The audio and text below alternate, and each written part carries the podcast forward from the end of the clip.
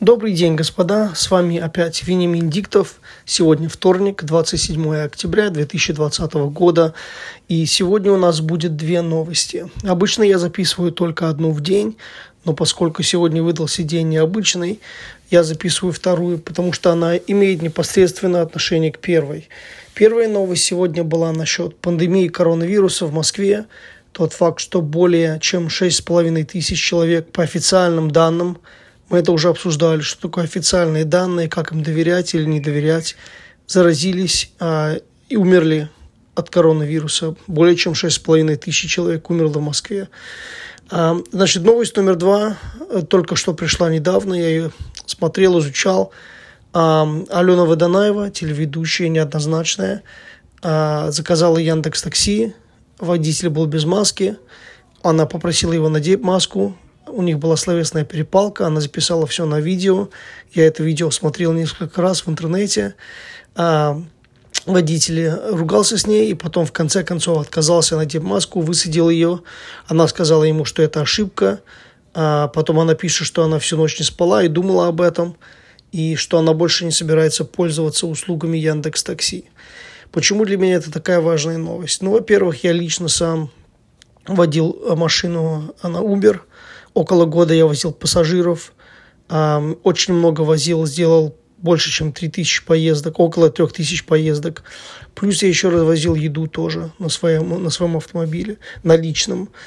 А, поэтому для меня это не пустая тема. Я с этим тесно сам сталкивался, с пассажирами, а, как общаться с ними, какие правила у компании, какие права у водителя, какие права у пассажира. Я могу сказать, что сейчас на данный момент а, по крайней мере в США, у Uber такие правила, что все водители, когда они общаются с клиентами или перевозят клиента, должны быть в маске. И все пассажиры тоже должны быть в маске.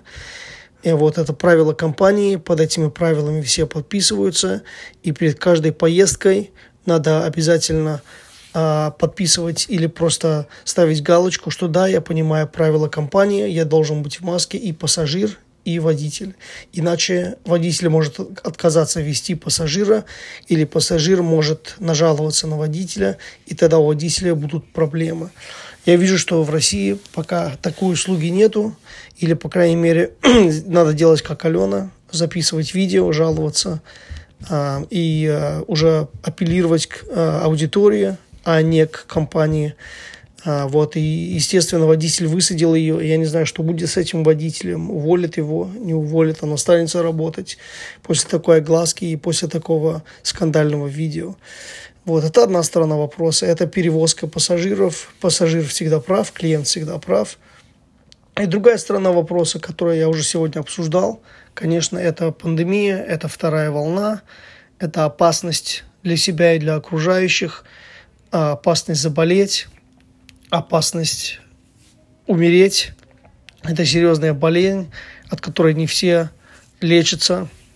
И, естественно, водителю надеть маску не так тяжело. Это была очень а, законная, абсолютно правильная просьба Алены. Она сказала о том, что такси – это общественный транспорт. Она абсолютно правильно об этом сказала.